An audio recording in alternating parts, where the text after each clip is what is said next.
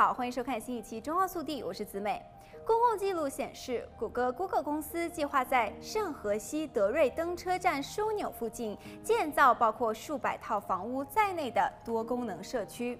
据 Santa Clara 交通局 VTA 发布的文件，该开发项目将建于五百七十四号 West Santa Clara Street 地块上，该地块与 SAP 中心隔街相望。VTA 的文件还显示，多达五百套高层住宅单元以及一点八万平方英尺的底层零售等级商业服务是谷歌项目的关键组成部分。谷歌计划在圣荷西德瑞登火车站附近的西部城区建立集办公、住宅、商店、餐厅、酒店、娱乐和文化中心为一体的西部城区，也就是 Downtown West 计划，预计会雇佣两万名员工。根据 VTA 的记录，可负担住房也有望成为谷歌住房开发项目的一部分。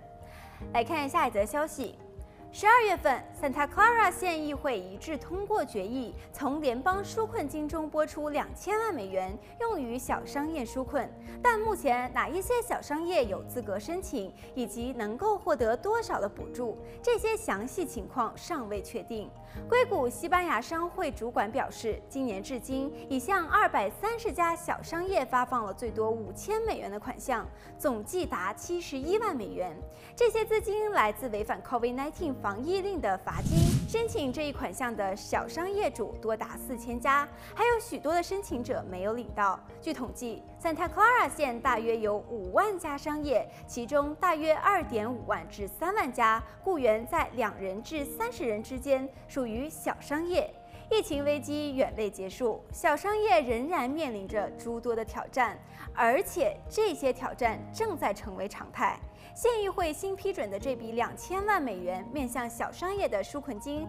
来自 Santa Clara 县获得三亿七千四百五十万美元的美国救助计划法案的联邦纾困金拨款，是本届美国政府三月签署的纾困计划的一部分。对于如何使用这些来自联邦的大笔纾困金，预计 Santa Clara 县议会还会在接下来的时间内继续讨论。联邦拨给 Santa Clara 县的第二笔一亿八千。千七百二十万美元的纾困金也将在二零二二年五月到款。